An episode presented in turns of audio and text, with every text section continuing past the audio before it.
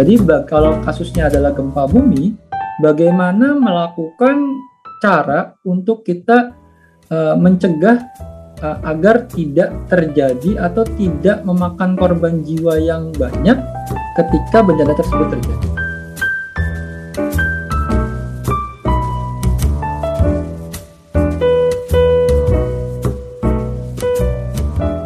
Karena selama ini semuanya mental dan bahkan di Palu sempat ada tertulis baliku gede kami tidak percaya dengan kata-kata saintis.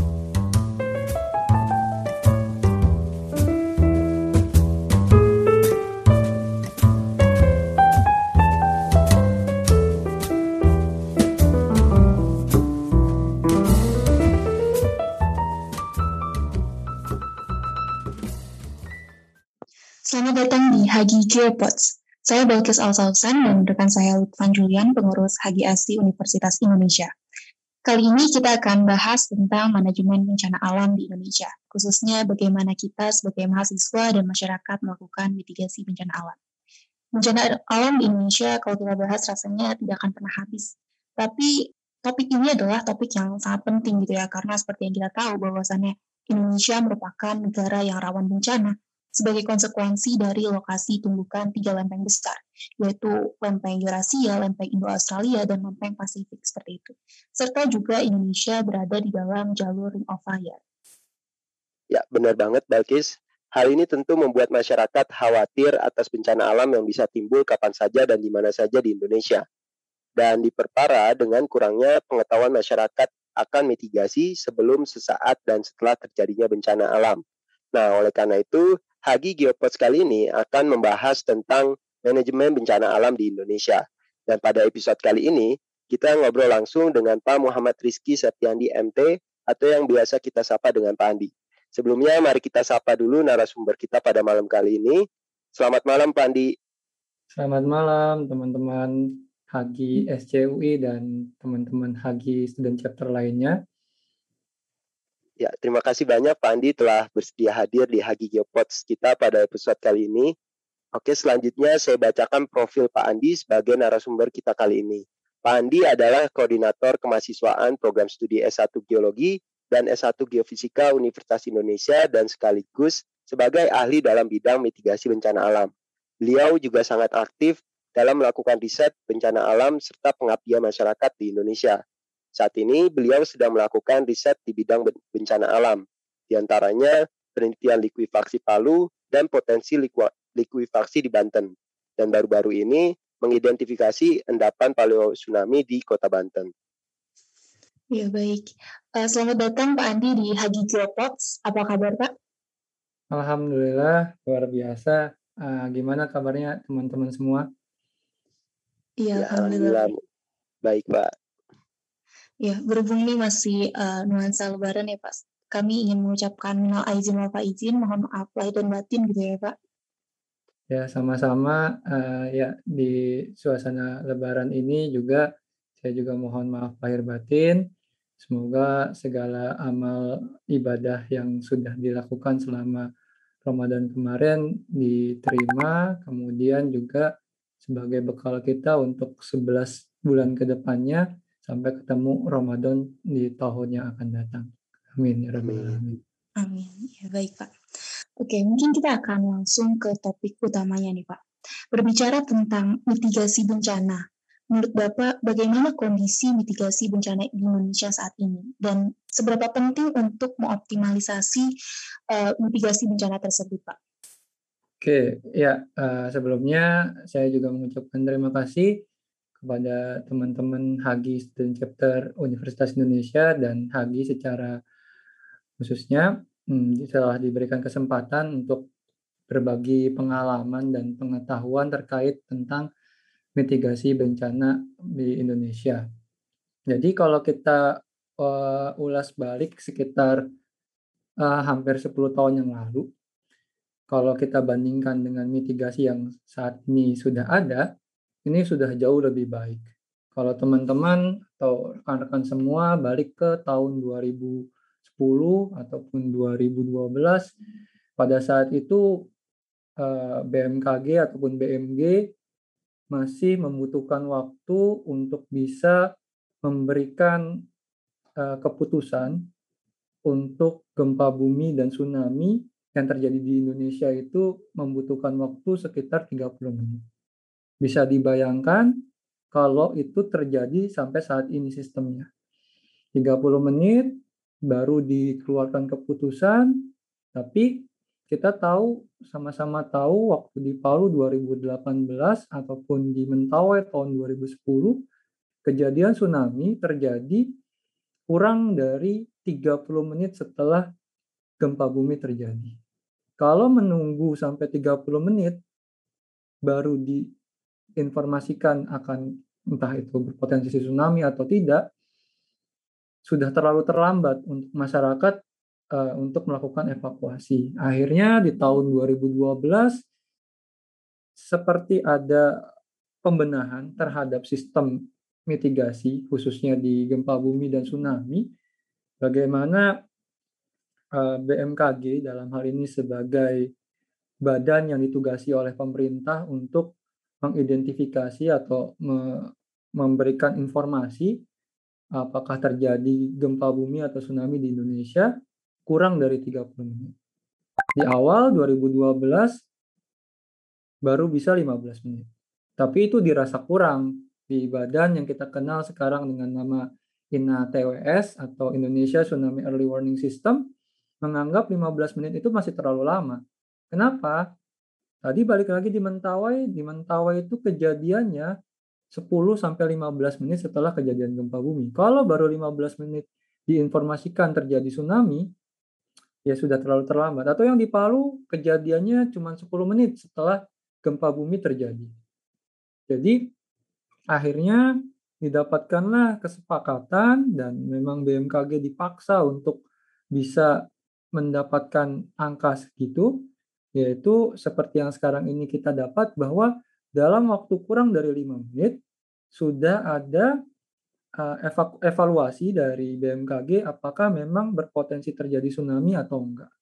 Jadi dengan lima menit uh, beberapa stakeholder baik itu di daerah maupun di pusat bisa langsung mengarahkan kepada masyarakat apakah harus mengungsi atau tidak atau melakukan evakuasi atau tidak. Jadi kalau dibandingkan dengan 10 atau bahkan 20 tahun yang lalu atau pas tahun 2004 kita disadarkan bagaimana adanya potensi tsunami besar di Aceh dan sekitarnya, ini sudah lebih baik. Tapi balik lagi, kalau memang dulu kenapa kok 30 menit? Karena memang uh, butuh waktu untuk bisa mendapatkan hasil yang akurat. Tapi dirasa kalau memang membutuhkan hasil yang sangat akurat, itu terlalu lama dan tidak cukup waktu untuk melakukan evakuasi. Akhirnya diputuskan lima menit karena lima menit itu sudah cukup untuk bisa menginformasikan kalaupun nanti ada perubahan itu bisa dievaluasi setelahnya. Demikian. Uh, mengingat pentingnya pengoptimalan mitigasi bencana serta perluasan pemahaman mitigasi di masyarakat umum, menurut Pak Andi, perlukah pemerintah memasukkan uh, pengetahuan mitigasi sebagai kurikulum di sekolah, Pak? Pertanyaannya mm, menarik, bagus. Kalau jawabannya pribadi dari saya, maka saya akan jawab perlu. Tapi ini berdasarkan hasil diskusi juga dengan salah satu teman-teman di Kemendikbud. Kemudian kalau seandainya teman-teman juga masih ingat waktu uh, di sekolah ya waktu SMA teman-teman sudah uh, mendapatkan kurikulum 2013 kalau ditanya sama saya saya udah kurikulum waktu SMA itu saya masih menggunakan kurikulum KBK 2006 belum pakai KTSP belum pakai kurikulum 2013 kurikulum 2013 itu uh, dilaksanakan ketika saya sudah lulus S1 dan sudah sedang apa mengambil magister saya.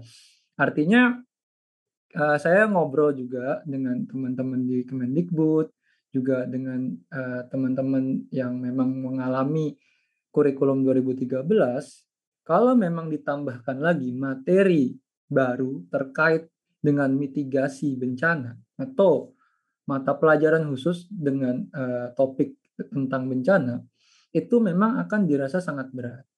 Kalau teman-teman ya nostalgia lah sedikit uh, dua tahun atau tiga tahun ke belakang, gimana waktu SMA dulu udah sangat berat kan dengan mata kuliah eh, mata pelajaran yang cukup banyak kemudian juga uh, sudah ada uh, pengintegrasian antar mata pelajaran yang dirasa juga cukup uh, menguras otak juga. Terus ditambah lagi ada materi baru itu pasti jadi beban buat kalian semua akhirnya setelah uh, diskusi panjang juga dengan teman-teman Dikbud memang uh, tidak perlu lagi ada penambahan memang mata, mata pelajaran khusus terkait mitigasi.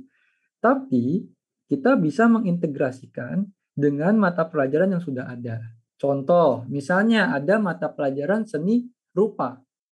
Kalau dikaitkan dengan bencana, maka di dalam mata pelajaran seni rupa atau seni uh, ya seni secara umum itu bisa dimasukkan bagaimana teman-teman di SMA itu bisa membuat poster terkait bagaimana uh, proses evakuasi ketika terjadi bencana. Atau mungkin uh, apa namanya di mata pelajaran bahasa Indonesia dibuatlah semacam dongeng terkait bagaimana masyarakat uh, di zaman dulu itu bisa bertahan di tengah uh, bencana yang ada di uh, lingkungan mereka. Atau mungkin ketika pelajaran olahraga, teman-teman nggak kepikiran kan, bagaimana kalau seandainya di mata pelajaran olahraga kita sisipkan cara evakuasi ketika bencana terjadi. Ya sambil misalnya lari, sambil pegangan kepala, lindungi kepala dari uh, gangguan. Kemudian diukur tuh kira-kira siswa-siswi yang ada di sekolah tersebut mampu nggak melakukan evakuasi dalam waktu tertentu. Diwaktuin tuh sama guru penjasnya.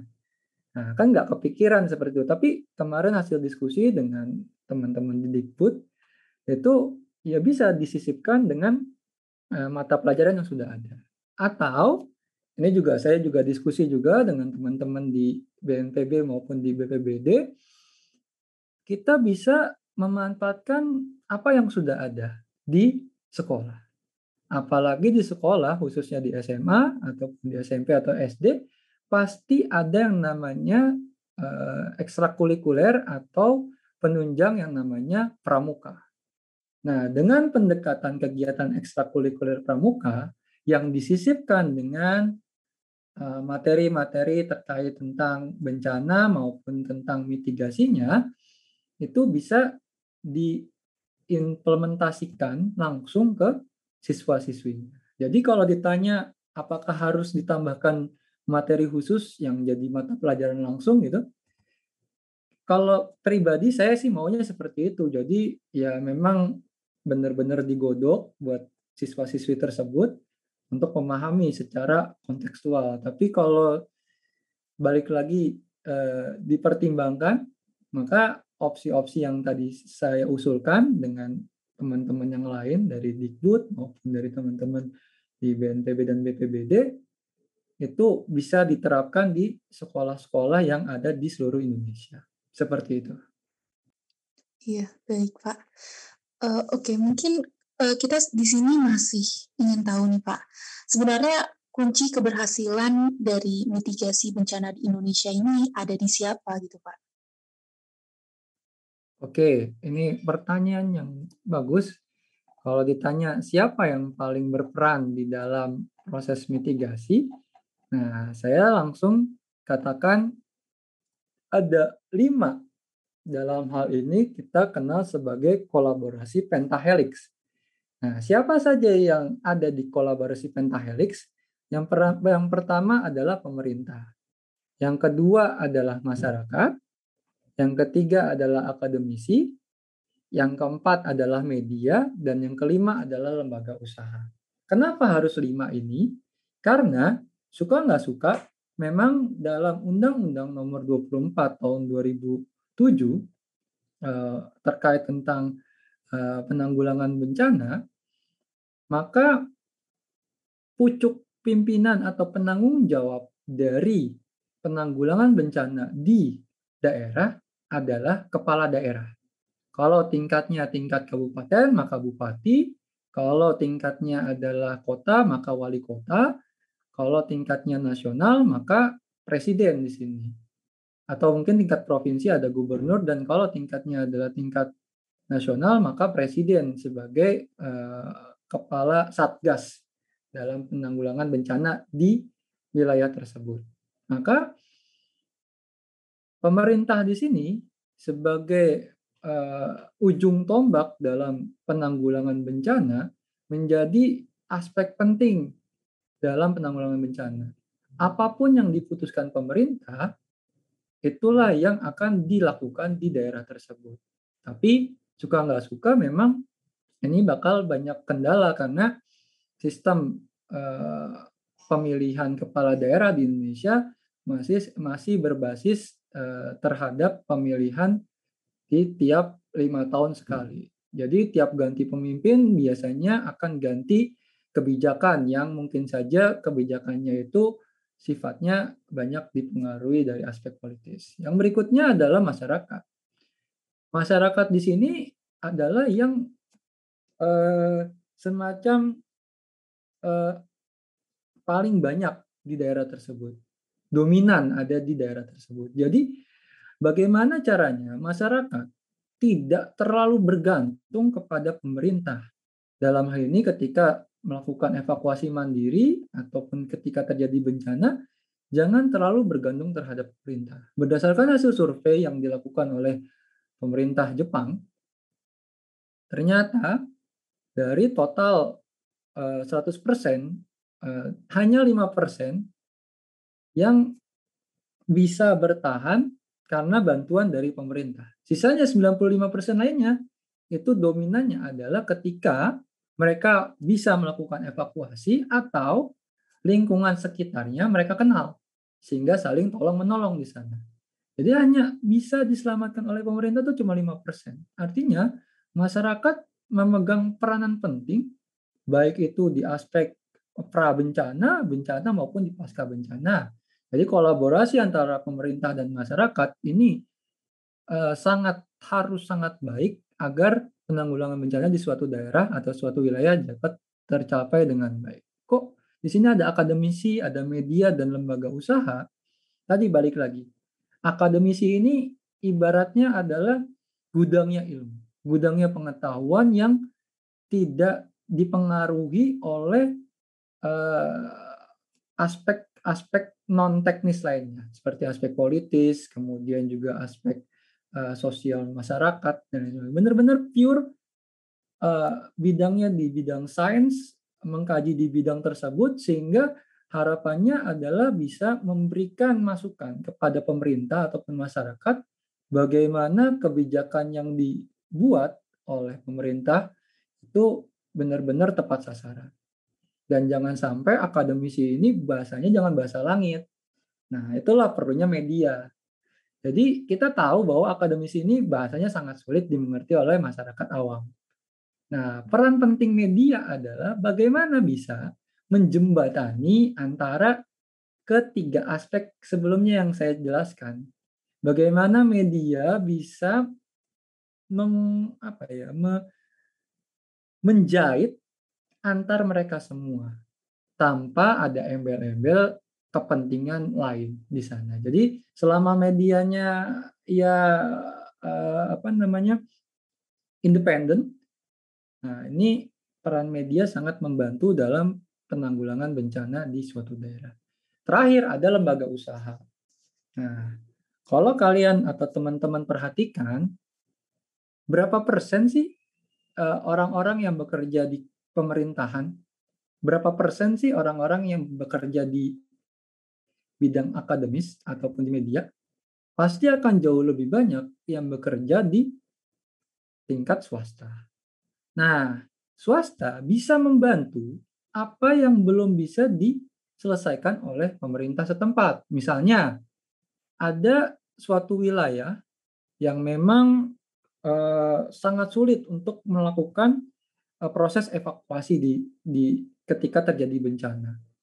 Nah, teman-teman swasta bisa bantu nih. Oh, misalnya dengan dana CSR kita membangun jalan untuk menghubungkan apa namanya suatu daerah dengan daerah lain yang ketika terjadi bencana misalnya jembatannya putus.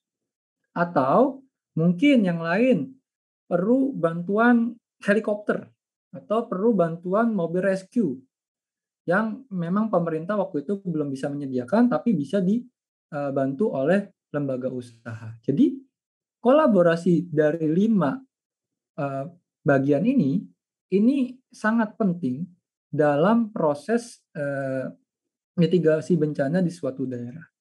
Dengan uh, ketika lima tersebut ada satu aja yang hilang, maka ada kemungkinan mitigasi bencana di suatu daerah tersebut akan tidak maksimal.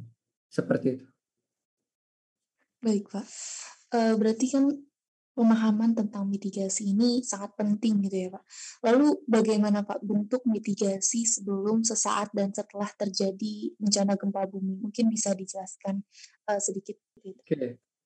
Jadi dalam manajemen bencana itu kita punya uh, pra bencana, tanggap darurat, dan pasca bencana. Sebelumnya uh, dalam kegiatan manajemen bencana sendiri itu terdiri dari sembilan sembilan kegiatan. Dan apakah sembilan kegiatan tersebut dilaksanakan pas di pra bencana semua? Apakah pas di saat bencana atau di pasca bencana? Ini bisa dibagi-bagi. Jadi, ketika pada saat pra bencana, maka yang harus dilakukan adalah yang pertama pencegahan atau prevention. Jadi kalau kasusnya adalah gempa bumi, bagaimana melakukan cara untuk kita mencegah uh, agar tidak terjadi atau tidak memakan korban jiwa yang banyak ketika bencana tersebut terjadi. Kemudian yang berikutnya adalah mitigasi. Jadi bagaimana proses mitigasi terjadi ketika bencana tersebut terjadi atau dalam hal ini gempa bumi tersebut terjadi. Bagaimana pembuatan jalur evakuasi, kemudian uh, rencana kontingensi yang dibuat oleh pemerintah, itu harus bisa diimplementasikan dengan baik sebelum terjadinya bencana. Itu saat mitigasi. Kemudian yang berikutnya adalah kesiapsiagaan atau preparedness. Jadi bagaimana pemerintah sudah menyiapkan atau masyarakat eh, menyiapkan masyarakat agar ketika terjadi bencana alam atau gempa bumi semua orang sudah siap untuk melakukan evakuasi. Dan yang terakhir adalah peringatan dini. Jadi pas pra bencana, sistem peringatan dini ini penting. Jadi bagaimana kondisi uh, seismograf yang ada di lokasi-lokasi yang memang rentan terhadap bencana gempa bumi. Kemudian bagaimana uh, apa sirene yang sudah disiapkan di daerah-daerah yang memang rentan terhadap gempa bumi ini. Jadi biasanya setiap tanggal 26 di setiap bulan itu biasanya akan dilakukan uh, proses uh, apa namanya pengetesan apakah sirene tersebut masih berfungsi atau enggak. Ini kejadian juga di Palu 2018 kemarin itu disetting untuk sirenenya dikecilin. Jadi uh, kemarin juga sempat uh, dapat dapat gambaran dari teman-teman BPBD Kota Palu itu memang sengaja dikecilkan sirenenya karena merasa ya dalam kurun waktu tiga tahun setelah uh, drilling atau proses latihan di situ kok nggak ada nih nggak ada kejadian sama sekali gitu kan. Makanya di tahun mulai tahun 2016 17 tuh daripada membuat masyarakat panik akhirnya dikecilin. Tapi itu jadi sumber mara bahaya sumber malapetakannya karena dirasa kecil ya kan nggak mungkin nyeting lagi kan nyeting ulang jadi gede terus kasih tahu bahwa ada gempa bumi dan ada potensi tsunami itu sudah sangat terlambat. Nah oleh karena itu sistem peringatan dini itu sangat penting bagaimana bisa menginformasikan kepada masyarakat uh, tidak membuat panik tapi tepat sasaran. Dan salah satunya di UI itu sudah dikembangkan sistem peringatan dini untuk gempa bumi yang dikenal dengan sistem EWAS atau Early Warning Alert System. Jadi alat ini bekerja untuk bisa memberikan informasi di saat terjadi gempa bumi. Jadi setting gimana peringatan dininya itu bukan pada saat gempa bumi terjadi, tapi pada saat sebelum atau pra bencana itu terjadi. Kemudian kita bahas ke saat bencana. Saat bencana apa yang bisa dilakukan? Saat bencana yang bisa dilakukan adalah tanggap darurat. Jadi ya kita tahu bahwa kejadiannya uh, untuk gempa bumi ataupun tsunami biasanya kurang dari dua jam sana. Nah setelah dua jam yang perlu dilakukan adalah tanggap darurat. Gimana caranya bisa memulihkan dengan cepat ketika terjadi bencana selain proses evakuasi? Proses evakuasi itu penting karena untuk meminimalisasi korban berjatuhan ketika terjadi bencana. Nah, setelah oh, apa proses evakuasi bencana selesai, ya pasti nggak semuanya akan selamat. Nah, biasanya yang dicari oleh tim SAR pada saat tanggap darurat adalah orang-orang yang masih selamat, bukan yang sudah meninggal. Jadi kalau sudah meninggal ya sudah biasanya akan di, di, diakhirkan dan di tim SAR ini pasti akan mencari yang masih hidup terlebih dahulu. Kenapa? Kalau yang sudah mati ya sudah nggak bisa diapa-apain lagi setelah itu. Tapi kalau yang masih hidup kan misalnya luka parah ataupun mungkin ada tulang yang patah dan lain sebagainya itu masih bisa diselamatkan. Nah, jadi pada saat tanggap darurat itulah yang dilakukan se apa beberapa saat setelah kejadian bencana, tapi belum masuk ke pasca, masih ke eh, saat bencana. Jadi evakuasi dan tanggap darurat itu adalah yang dilakukan eh, ketika saat bencana terjadi. Yang berikutnya adalah ketika pasca bencana. Apa yang akan dilakukan? Yang pertama adalah bantuan darurat. Jadi bantuan-bantuan baik itu dari dalam negeri maupun dari luar negeri mulai di, di, di, di, di, dikerahkan karena memang sangat sulit ketika terjadi bencana itu jalur-jalur biasanya terputus. Bahkan kadang-kadang ada beberapa lokasi yang terisolasi. Dan itu hanya bisa diakses melalui jalur udara. Jalur udara kan terbatas. Maka biasanya akan dimanfaatkan untuk dilakukan uh, pembersihan atau pembukaan jalur darat menggunakan alat-alat berat. Nah, masuknya nanti ke bantuan darurat. Kemudian ada fase pemulihan, kemudian fase berikutnya adalah rehabilitasi. Nah, ini rehabilitasi ini biasanya akan dimulai dari eh, sisi manusianya terlebih dahulu. Biasanya kan di sana akan ada yang namanya eh, PTSD ya, post traumatic eh, stress disorder di sana, di mana stres-stres yang dialami oleh para penyintas uh, bencana. Nah, itu perlu dipulihkan sambil berjalannya waktu juga mulai direhabilitasi untuk rumah-rumah uh, atau bangunan-bangunan vital yang ada di daerah tersebut. Dan terakhir adalah fase rekonstruksi, bagaimana bisa dibuat ulang. Kalau bisa di sana ada prinsip itu adalah Build Back Better. Jadi ini yang sedang dilakukan di Kota Palu saat ini. Jadi bagaimana kita membangun kota atau wilayah tersebut menjadi jauh lebih baik dibandingkan uh, apa namanya uh, saat sebelum terjadinya bencana. Jadi seperti itu untuk pembagian uh, kegiatan pada sebelum atau pra, saat dan pasca bencana. Baik Pak, barusan adalah bentuk mitigasi sebelum, sesaat, dan setelah. Lalu menurut Bapak bagaimana peran aktif geofisikawan dalam bidang mitigasi bencana yang telah dijelaskan Bapak sebelumnya, Pak? Oke, ya. Jadi untuk eh, para ahli geofisika atau geofisikawan di sini bisa eh, melakukan berbagai macam cara sesuai dengan keahliannya.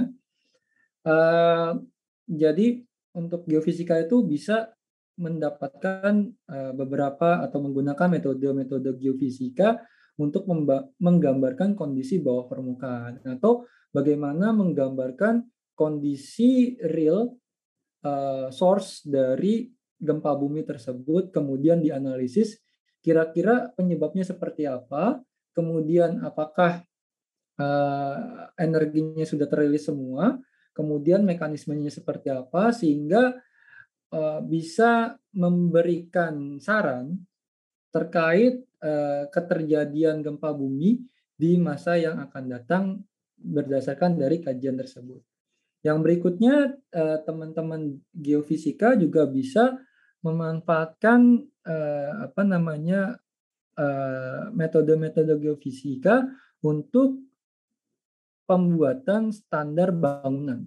Nah, di sini di Indonesia sudah punya uh, standar bangunan tahan gempa yang kita kenal sebagai SNI 1726-2012. Artinya, dengan memanfaatkan metode geofisika seperti metode GPR ataupun metode-metode lain, ini bisa membuat uh, standar bangunan yang ada di Indonesia ini sudah sesuai dengan uh, standar SNI 1726-2012. Dan sedikit informasi, terkadang uh,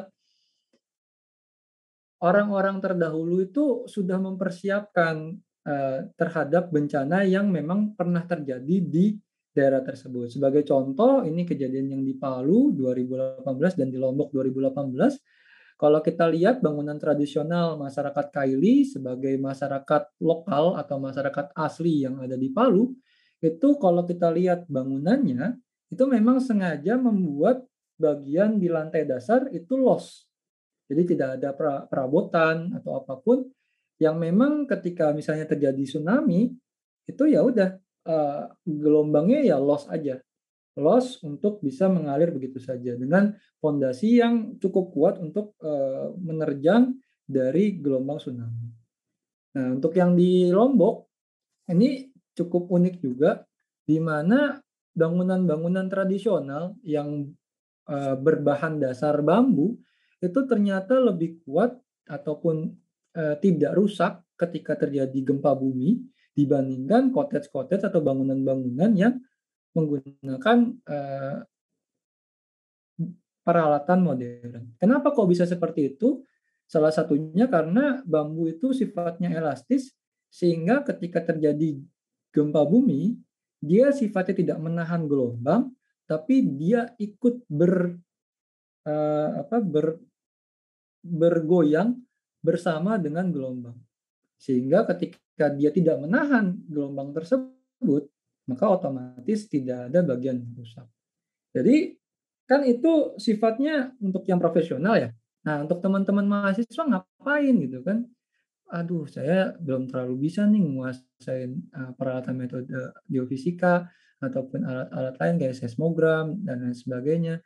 Saya nggak tahu nih. Nah, Gak usah khawatir teman-teman misalnya merasa uh, belum cukup kuat untuk bisa mendapatkan itu kesempatan itu. Nah teman-teman juga bisa melakukan semacam penelitian-penelitian kecil seperti data-data yang ada di seluruh dunia ini. Misalnya teman-teman menganalisis kejadian gempa bumi yang terjadi di selatan Jawa. Nah, teman-teman misalnya kesulitan untuk mengakses data dari BMKG Nah, tenang aja, teman-teman bisa mendapatkan data tersebut di USGS atau di iris, iris.edu. Nah, dari data-data tersebut, teman-teman bisa melakukan pemodelan terkait uh, apa namanya model gempa yang terjadi di selatan Jawa berdasarkan data-data tersebut. Atau misalnya eh, teman-teman yang sudah terbiasa menggunakan citra satelit baik itu pakai Demnas ataupun Sentinel ataupun yang lainnya, Aster ataupun eh, apa namanya lidar dan data-data satelit lainnya atau citra-citra lainnya itu bisa tuh eh, menganalisis dari eh, kondisi eh, citra sebelum dan setelah. Nanti teman-teman bandingkan apakah di sana terjadi subsidence atau eh, kan subsiden itu penurunan, kemudian bisa jadi juga ada kenaikan permukaan dengan memanfaatkan data citra satelit. Atau mungkin teman-teman pengen nih dapat data-data lain kayak data-data buoy untuk di Indonesia kan terbatas nih kita nggak punya banyak data buoy di Indonesia. Nah teman-teman bisa pakai datanya NOAA punyanya Amerika di sana ada beberapa stasiun baik stasiun buoy ataupun stasiun uh, eh, GPS untuk melihat pergerakan yang dihasilkan dari data GPS tiap waktunya. Ya kan kalau di GPS itu dia ordernya itu order mili ya. Jadi setiap pergerakan atau eh, deformasi yang terjadi di kerak bumi itu bisa tergambarkan oleh GPS. Dari model-model yang dikerjakan seperti itu, teman-teman sudah bisa membantu untuk mengestimasi kira-kira kejadian bencana yang terjadi di masa yang akan datang.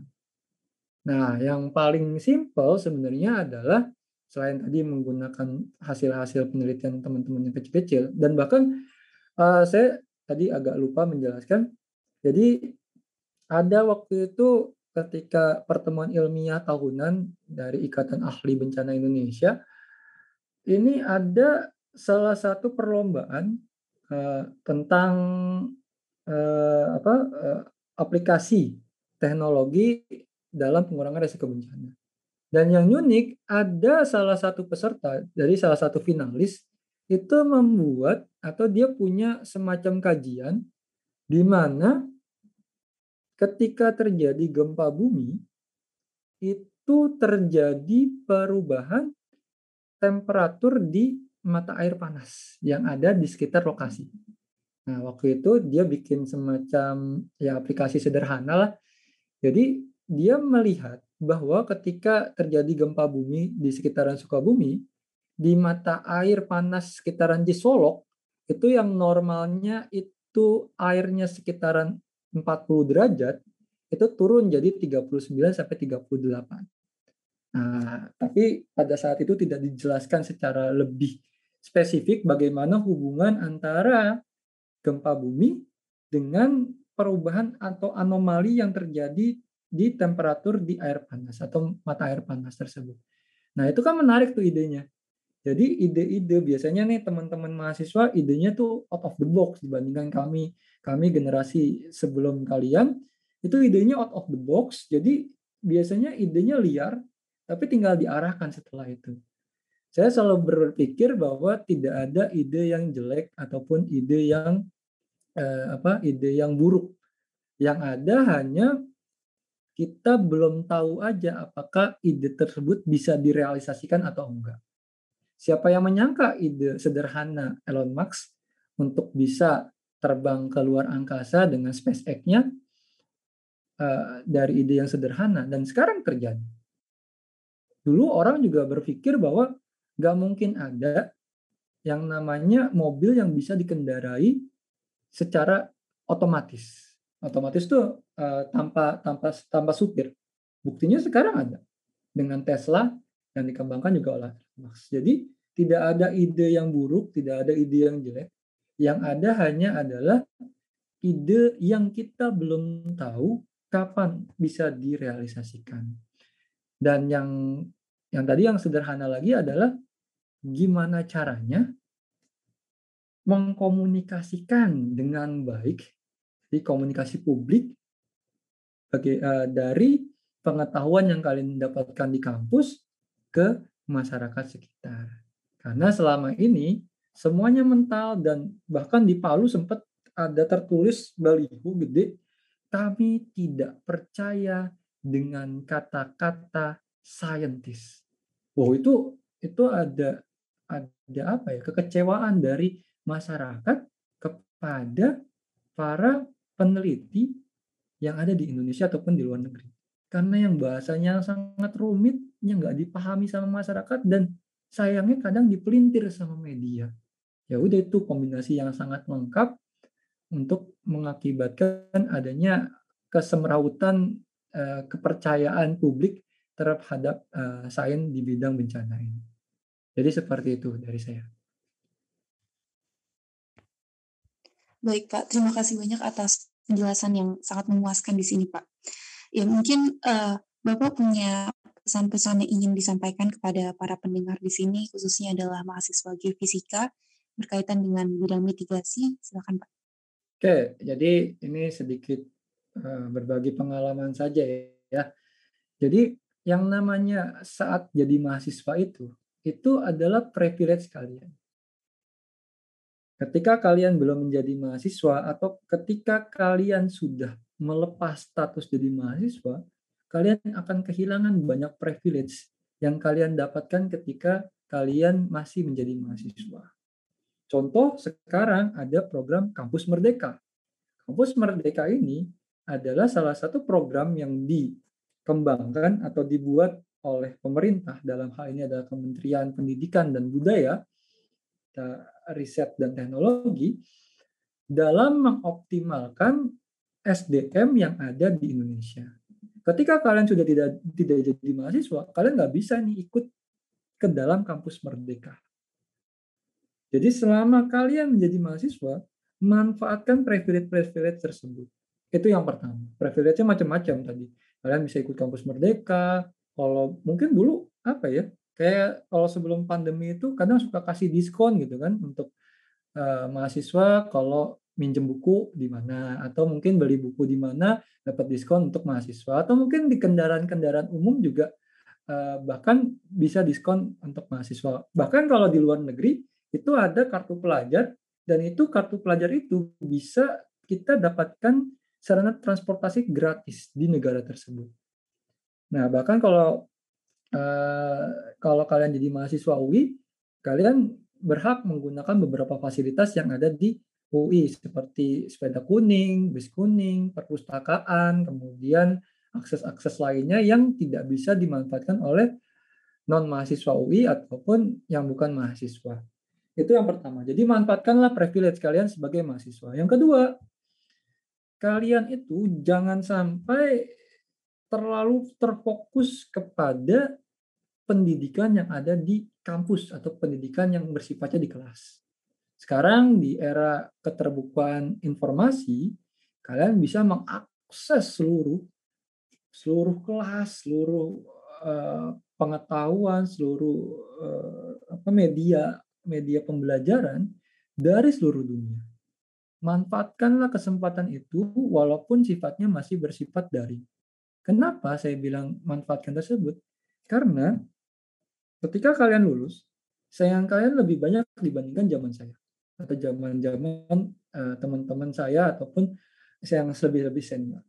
Kalau kalian tidak dibekali dengan skill yang lebih di antara teman-teman yang lain, Terus nilai lebih kalian apa? Uh, yang akan ditawarkan kepada perusahaan atau mungkin saja yang pengen berwira, berwira swasta, kira-kira apa yang membedakan kalian dengan produk-produk yang lain? Tuh, jadi ketika saatnya jadi mahasiswa, kadang bahkan ada beberapa pendidikan-pendidikan gratis yang diberikan kepada mahasiswa untuk mengasah skill. Contoh, ada namanya Digital Talent Scholarship yang dikeluarkan oleh Kementerian uh, Komunikasi dan Informasi. Uh, itu juga di, bisa dimanfaatkan oleh mahasiswa untuk mengembangkan uh, potensi diri yang berkaitan dengan uh, aplikasi informasi teknologi. Suka nggak suka, kita di era uh, apa revolusi industri 4.0 ini pasti akan berkaitan dengan teknologi tanpa teknologi, kalian akan tertinggal. Tapi bukan berarti kalian jadi budak teknologi. Tapi jadikan kalian sebagai uh, pemimpin atau yang mengembangkan dari teknologi tersebut. Misalnya yang saya bilang dia jadi budak teknologi itu apa? Contohnya, kita kalau ngikutin tren arus apa handphone gitu kan, kita akan terus-terusan beli tiap bulan bahkan atau mungkin tiap tiap tiap tahun lah kita akan ganti handphone terus kalau kita jadi budak teknologi. Tapi kalau kita bisa memanfaatkan teknologi yang ada dengan smartphone yang kita saat ini miliki itu sudah lebih dari cukup untuk bisa memanfaatkan teknologi. Jadi kembangkan potensi kalian ketika uh, kalian masih menjadi mahasiswa. Jadi skill, perbanyak skill dari apa pun skillnya yang sifatnya masih positif itu uh, sangat perlu diasah ketika uh, menjadi mahasiswa. Yang terakhir adalah yang terakhir ini yang saya juga alami yaitu jangan takut bersaing dengan orang lain. Jadi saya selalu berpendapat bahwa ketika terjadi persaingan, maka saingan terberat kita adalah diri kalian sendiri. Jadi kalau seandainya kalian punya kesempatan ya udah jangan minder. Kalian itu ya adalah eh, SDM SDM unggul yang mampu bersaing dengan siapa pun selama kalian sudah bisa mengalahkan diri kalian sendiri. Jadi kesempatan yang ada, misalnya ada peluang magang di mana di perusahaan ataupun di di luar negeri ada program pertukaran pelajar atau mungkin nanti lanjut S2 ada beasiswa dan lain sebagainya itu jangan pernah takut untuk bersaing. Manfaatkan kesempatan itu barangkali memang itu rezeki kalian. Kalau kalau seandainya kita berkaca dari eh, kejadian-kejadian di masa lampau siapa yang mengira kalau Thomas Alva Edison itu berhasil menemukan atau bukan menemukan e, menyempurnakan penemuan e, bohlam lampu dari percobaan yang ke seribu. Kalau dia menyerah dari percobaan yang ke seratus, mungkin lampu yang sekarang belum ada model yang kayak gini. Jadi nggak tahu kapan ya kalau ngerasa, aduh saya gagal terus nih pak, saya ikut lomba kalah mulu. Saya kalau ikutan kuliah atau apa uh, banyakannya salah, nilai saya jelek terus. Kita nggak pernah tahu tuh, itu kita dikasih gagal itu berapa kali dalam hidup kita. Bahkan kalau kita merujuk ke kata-kata para motivator, itu malah menyarankan habiskan dulu masa gagal kalian di masa muda. Biar nanti ketika sudah tua, ya sudah tinggal berhasilnya aja. Gitu. Jangan sampai kalian menghabiskan masa berhasil kalian di waktu muda, nanti pas tua tinggal masa gagalnya aja. Seperti itu. Jadi tetap semangat walaupun kondisinya masih belum membaik, tapi setidaknya dengan semangat itu kalian masih bisa memberikan manfaat kepada uh, lingkungan sekitar ataupun uh, masyarakat Indonesia secara uh, umumnya. Baik Pak Andi, terima kasih banyak Pak. Uh, terima kasih banyak Pak Andi atas waktu dan kesediaannya untuk mencerahkan kita di sini dan juga pastinya para pendengar mendapatkan insight-insight baru uh, hari ini ya Pak. Iya, benar banget, Kis. Uh, semoga Geopod kali ini menjelaskan akan pentingnya manajemen mitigasi bencana di Indonesia buat kita dan tentunya teman-teman pendengar. Oke, kalau begitu sekali lagi terima kasih banyak Pak Andi atas waktu dan kesediaannya di Geopod kali ini. Untuk pendengar Hagi Geopods, jangan lupa follow Instagram kami di info Hagi dan Hagi sc.ui. Sampai ketemu lagi di Geopod selanjutnya.